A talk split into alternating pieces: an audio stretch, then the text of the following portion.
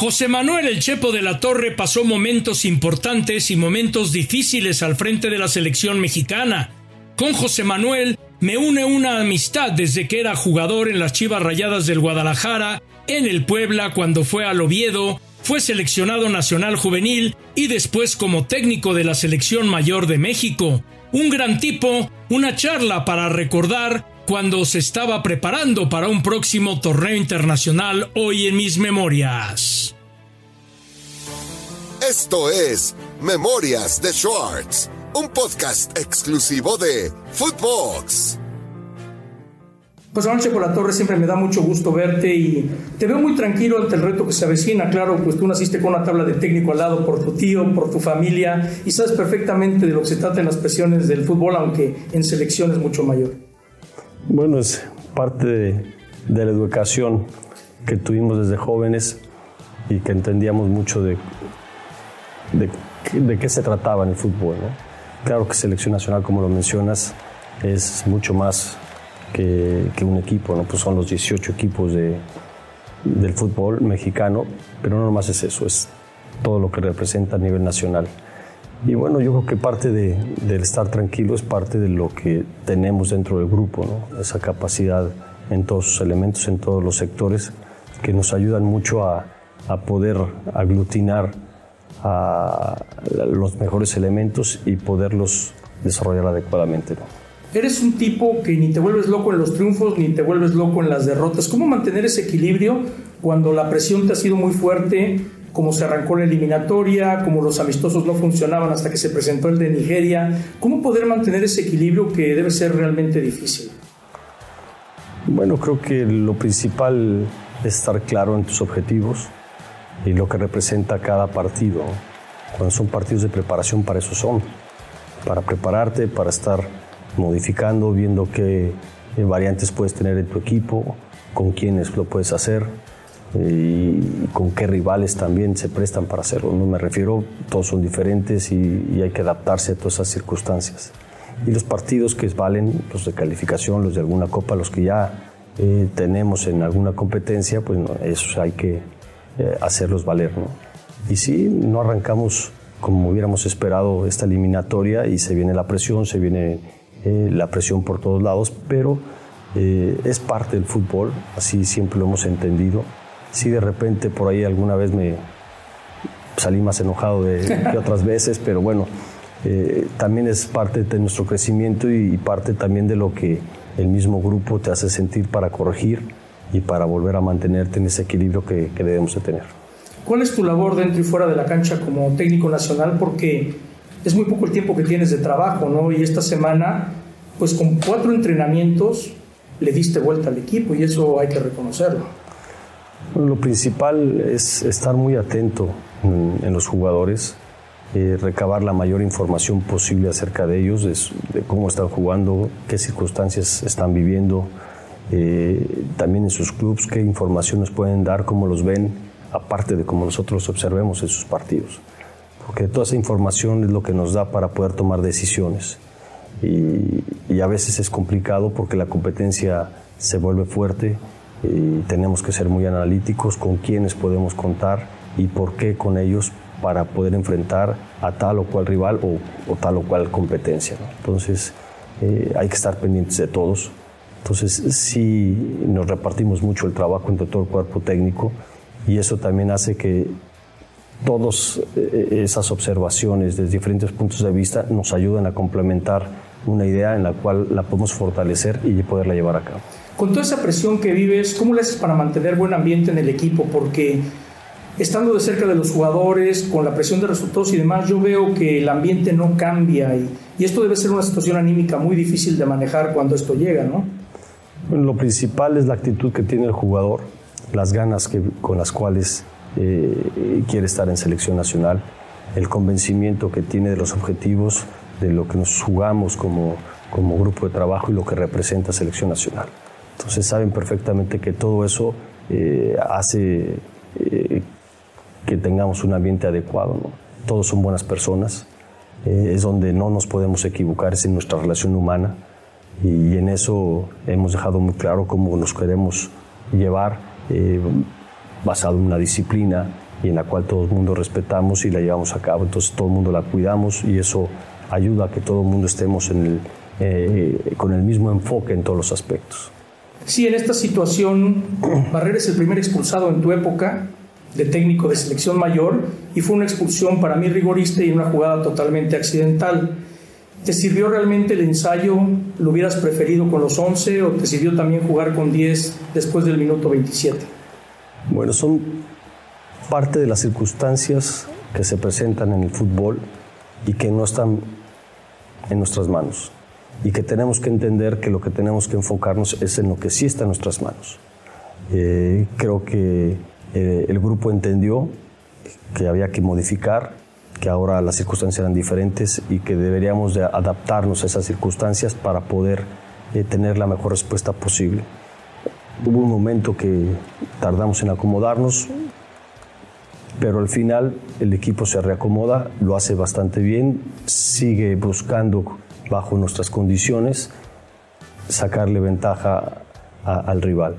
Y, afortunadamente pudimos remontar y, la verdad que el ensayo fue muy bueno, porque son circunstancias que nos pueden pasar en cualquier momento y tenemos que reaccionar rápido porque ese pequeño minuto o pequeño tiempo, lapso de tiempo, puede significar en que sigas manteniendo una estabilidad o en que el rival te pueda pasar por encima y eso nos ayudó mucho para recapacitar, para ordenarnos y, hacer un buen partido. Esta ayuda te viene porque tienes jugadores plurifuncionales que te dan diferentes tareas, porque creo que mucha gente se sorprendió ayer ver deje de ataque Aldo y ver al Chicharo botándose, que esto ya lo venía haciendo en el Manchester y empezó su carrera de extremo. Se te criticó que llamaste al Jerry por Oribe Peralta y la respuesta se encontró el día de ayer con un Jerry que te cumple también como volante ofensivo por derecha.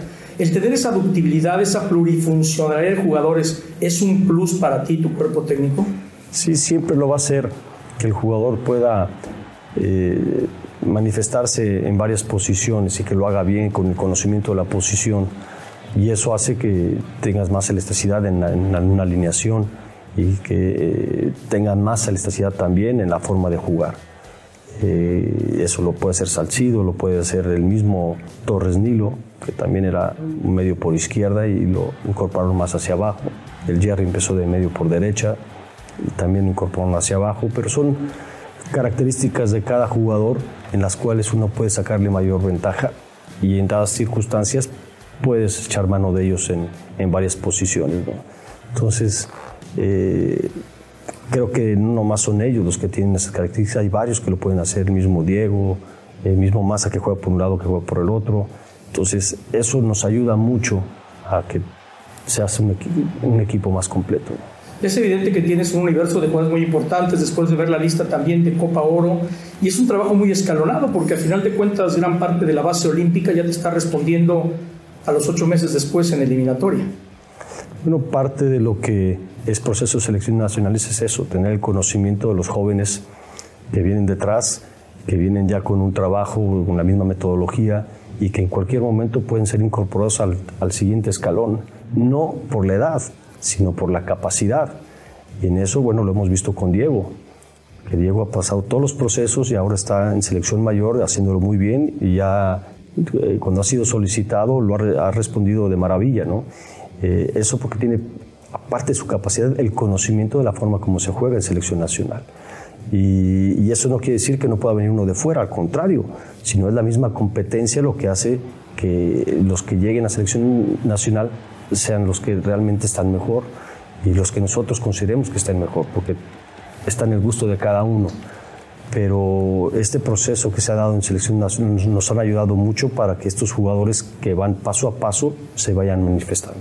Tú como líder de cabeza de grupo decidiste rodearte de un cuerpo técnico, de exdirectores técnicos. A muchos les da miedo hacer esto, a ti por qué no. Eh, yo creo que siguen siendo directores técnicos. Sí, bueno, ahorita son expertos auxiliares, por ahí. Nunca deja de ser uno director técnico, ¿no? Eh, mira, yo creo que eh, la única manera en la cual uno puede crecer es rodeándose de gente capaz.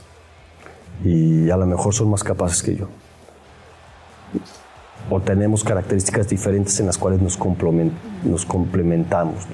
Y eso hace que seamos un grupo muy fuerte. y cada uno entiende el rol en el cual participa en determinadas circunstancias. Y eso es parte de lo que busqué eh, en formar este grupo. Yo voy a ser tan fuerte o tan débil de acuerdo al más débil de nuestro grupo. Entonces, eh, y en esos aspectos creo que estamos muy fortalecidos eh, con todo el grupo de trabajo, porque creo que cada uno de los que trabaja en, cada sector, y no nomás con el cuerpo técnico, sino todos los que estamos en selecciones, nacionales, tienen una gran capacidad, tenemos una gran comunicación y eso nos ayuda a unificar los criterios y a poder llevar eh, el proyecto adecuadamente. Antes de meternos ya eliminatoria y confederaciones, hace poco todo este cuerpo técnico y toda la gente que rodea selección que comentas tomaron un curso de liderazgo. Tú eres el líder de este grupo, ¿te gusta repartir ese liderazgo por líneas dentro del terreno de juego o tienes algunos juegos que en especial dentro de tu once que está en la cancha son los que lleven ese liderazgo dentro del partido que a veces por más que grites no te oyen? Mira, eh, yo creo que cada uno es un líder en potencia. Algunos se manifiestan de una forma, algunos de otra manera. Eh, quizá algunos tienes que ayudarlos un poco más y parte de poder transmitir hacia los demás es utilizar a los diferentes eh, líderes en el equipo para que la misma idea se concrete. Eh, muchas veces, como dices, no puedes transmitir. La verdad es que ni te escuchan. Es más la desesperación a veces que tienes de afuera por querer transmitir alguna indicación que es mejor llamar a uno hacia la banda y que lo transmita. Entonces, eso es lo que buscamos a veces. Entonces, con los jugadores eh, sabe cada uno de ellos la, el rol que también lleva dentro del grupo, su jerarquía y cómo podemos transmitirlo hacia los demás. ¿Te lo has pasado mal en el 2013 cuando las cosas no marcharon como las habías visualizado y planeado? Porque la gente debe saber que tú eres un tipo muy estructurado, que no deja nada botado por ahí. Pues más que pasarla mal, porque nuestro trabajo yo creo que no la... tampoco lo veo como trabajo, sino lo veo como lo que más me gusta hacer que me he preparado para poderlo desarrollar, entonces trato de hacerlo a, mi máxima intensidad y, buscamos que los resultados sean los que nos acompañen con, con, todo el esfuerzo que hace conjuntamente. Hay veces que no se te dan, pero tenemos que ser eh, muy críticos con nosotros mismos en lo que estamos haciendo bien, en lo que no estamos haciendo bien para corregir y volver a enfocarnos adecuadamente. Entonces eso eh, es parte de nuestro trabajo y lo disfrutamos mucho si no, no creo que estuviéramos aquí. Y, y buscamos transmitirlo con, con el grupo para, para corregir las cosas. Entonces, eh, yo creo que siempre la voy a pasar bien, aunque los resultados a veces sean adversos, tendremos la oportunidad de corregirlos y de volvernos a meter en la línea correcta. Como decía la NASA, Houston tenemos un problema y llegaste con un problema y lo llevas resuelto para lo que viene. Bueno, eh, yo creo que más que problemas son retos y, estos retos los tenemos constantemente, día tras día, ¿no? Y, nosotros lo tenemos muy claro y muy enfocado, muy comprometido con, con, esos retos que son nuestros objetivos y que estamos totalmente enfocados a ellos. Tres partidos en ocho días que te pueden marcar el rumbo de la eliminatoria a raíz de que vas a tener un partido más que los demás. Sí, sí, así es. Yo creo que eh, porque ya pasaron tres, y esos tres también no nos han dado una posición adecuada, entonces tenemos que aprovechar estos tres para, para volvernos a meter en la zona de calificación, tratar de tomar eh, una posición buena y, esperar los últimos cuatro ya después de tantas competencias que vamos a tener ahorita en, en verano. ¿no? Y es que aquí va a venir la odiosa comparación que a mí no me gusta. La gente no entiende que la eliminatoria es muy difícil a una competición oficial y a un juego amistoso. ¿Por qué no se puede captar lo que es una eliminatoria que se gana como se tenga que ganar y como se pueda, a un jueves, pero de la patada.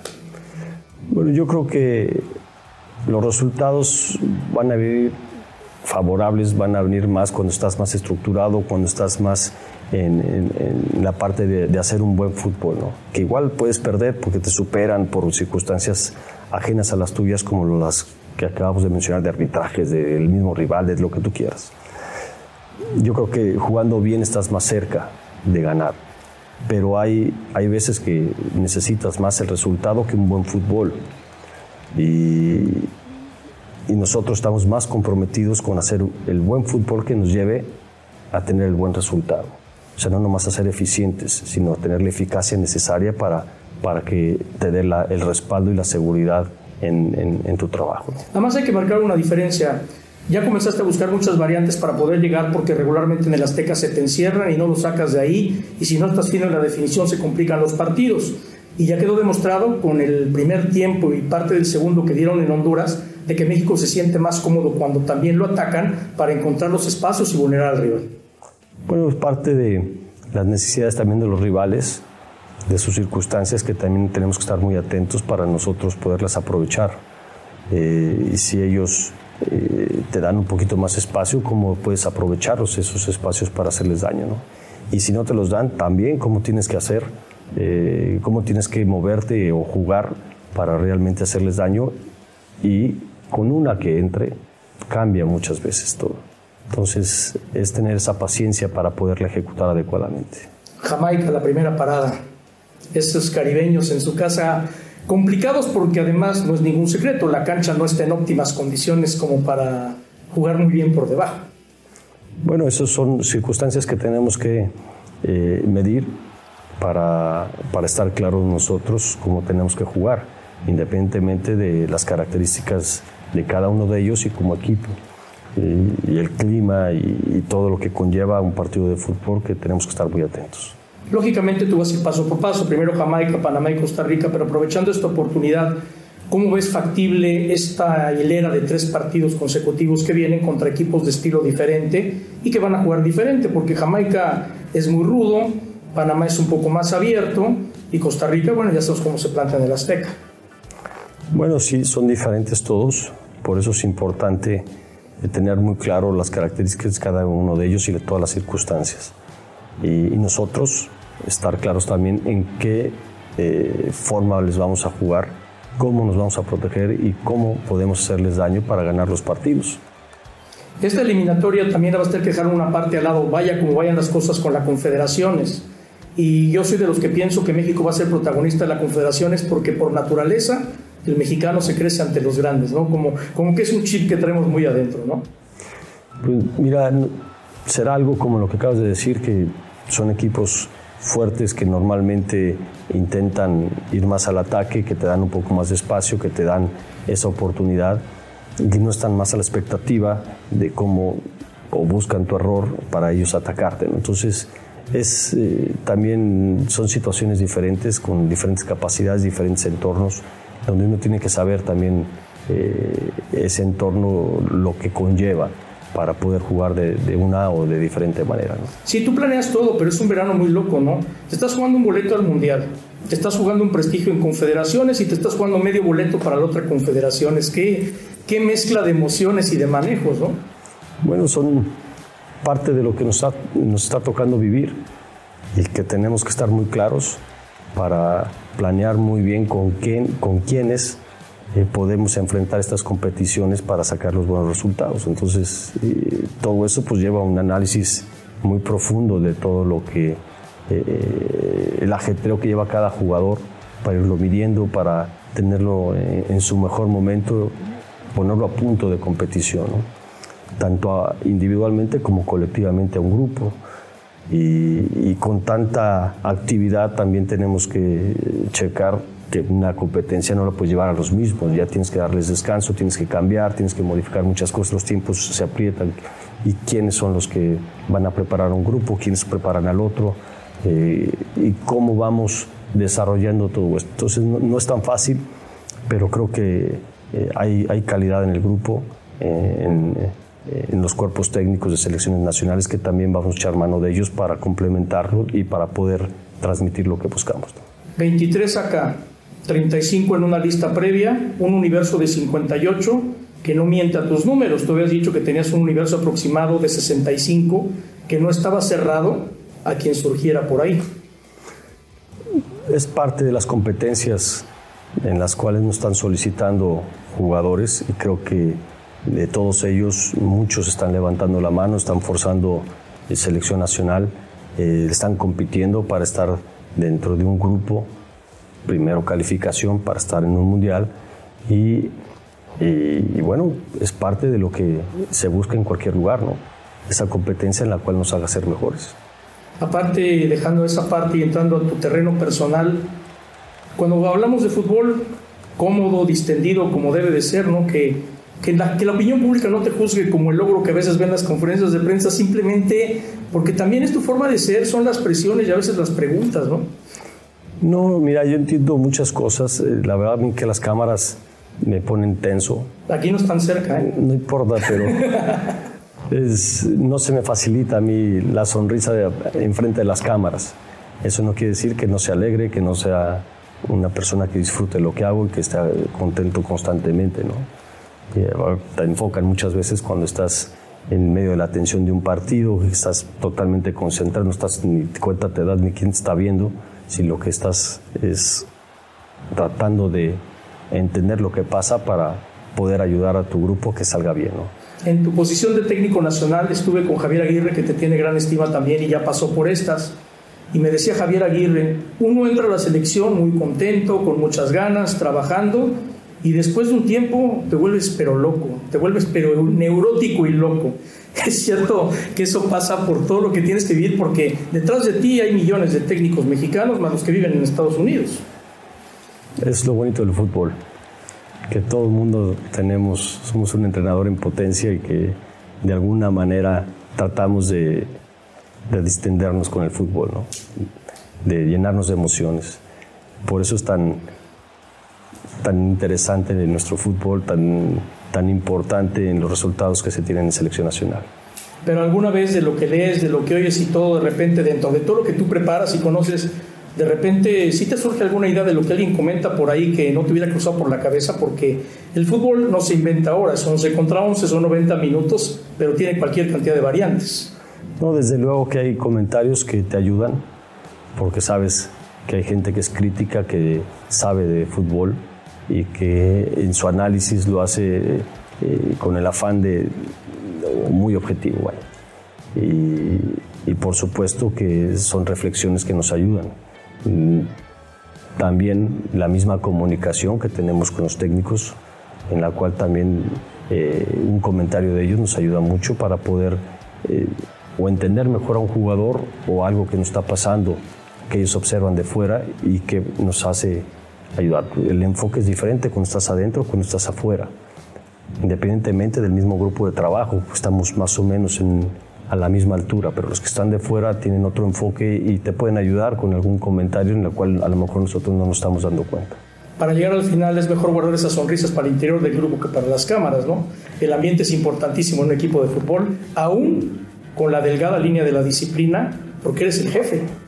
Pero igual los puedo hacer en las cámaras. La verdad es que es, costumbre. que lo hagas, digo. No, yo lo sé, me refiero a que eh, no estás acostumbrado por la, la misma manera de ser de cada uno, pero es parte de estar un poquito relajado con, con la situación que esté pasando. ¿Qué le dices a la afición para el reto que se viene? Porque la afición anda, anda inquieta, pero palpo que el partido contra Nigeria devolvió esa tranquilidad que se había convertido en incertidumbre. Bueno, lo principal es que el grupo está comprometido con el objetivo de calificación. Eso es lo principal, eso lo marcamos desde el principio de nuestra era, ¿no? Me refiero desde que estamos al frente, el objetivo principal es calificar al Mundial. Y estamos en eso, estamos en el trayecto y, ahora en este año recién empezamos junto con Héctor Nilcar, se presentaron los objetivos de todas las elecciones y seguimos reiterando, nuestro compromiso es calificar hacia el Mundial. Que vendrán otras competiciones y bueno, esas ya las podremos tomar eh, por un lado el principal objetivo es la calificación al Mundial. Pasando una carrera futbolística como si fuera un curso de escuela. Como jugador pasaste hasta la preparatoria. Como técnico cursaste la universidad. ¿La selección es el doctorado? Yo creo que cada sector es diferente cuando eres jugador a cuando eres entrenador. Me refiero que cuando eres jugador tienes que pasar por todos los escalones. Desde juvenil, infantiles, juveniles, eh, si se puede, selecciones nacionales menores, eh, novato, te consolidas un equipo, vas a selección nacional, todo, un mundial, todos llevan un, escalón. Algunos llegan a todos los niveles, otros se quedan intermedios. Y así es lo mismo como entrenador.